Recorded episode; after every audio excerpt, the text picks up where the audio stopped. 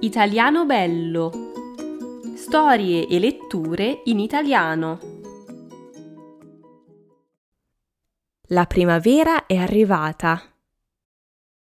Era primavera e il gatto Franz era strafelice. Il cinguettio degli uccelli, i colori delle piante che iniziavano a fiorire, il sole che gli scaldava la schiena quando dormiva in giardino.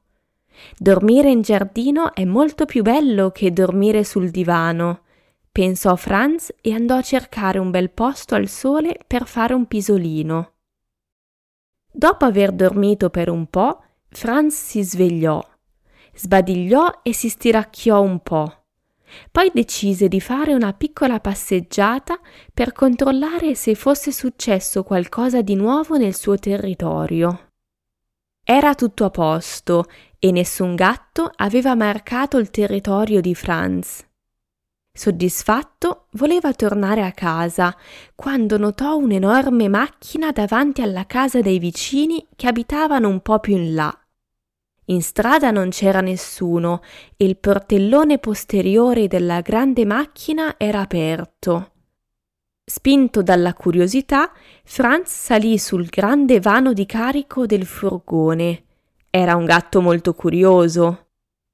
C'erano molte cose interessanti lì. Tantissimi scatoloni, dei grandi mobili e pure un tappeto. Franz stava annusando agitato tutte quelle cose quando all'improvviso il portellone si chiuse rumorosamente. Poi l'autista avviò il motore e tutto cominciò a traballare.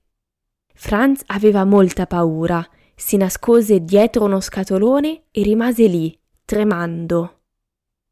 Dopo molto tempo il furgone si fermò e qualcuno aprì il portellone. Degli umani sconosciuti iniziarono a scaricare gli scatoloni e i mobili. Franz aspettò e in un momento in cui non c'era nessuno scese dal furgone. Corse nel giardino più vicino e si nascose sotto un cespuglio. Aveva tanta paura, era disperato e miagolava lamentosamente, ma sottovoce perché non voleva che qualcuno lo sentisse. E aveva tanta fame. Aspettava da molto tempo sotto il cespuglio e non sapeva proprio cosa fare quando all'improvviso una mano sfiorò la sua schiena. Lo scosse addirittura un po'. Franz si spaventò molto, per paura chiuse gli occhi. Se non vedo niente, anche gli altri non possono vedermi, o no? pensò. Poi sentì una voce familiare. Ma cosa? È la mia mamma? Lei disse: Franz, hai di nuovo un incubo? Non preoccuparti, va tutto bene, sei a casa al sicuro. Franz aprì gli occhi. È vero, sono a casa, sul mio divano.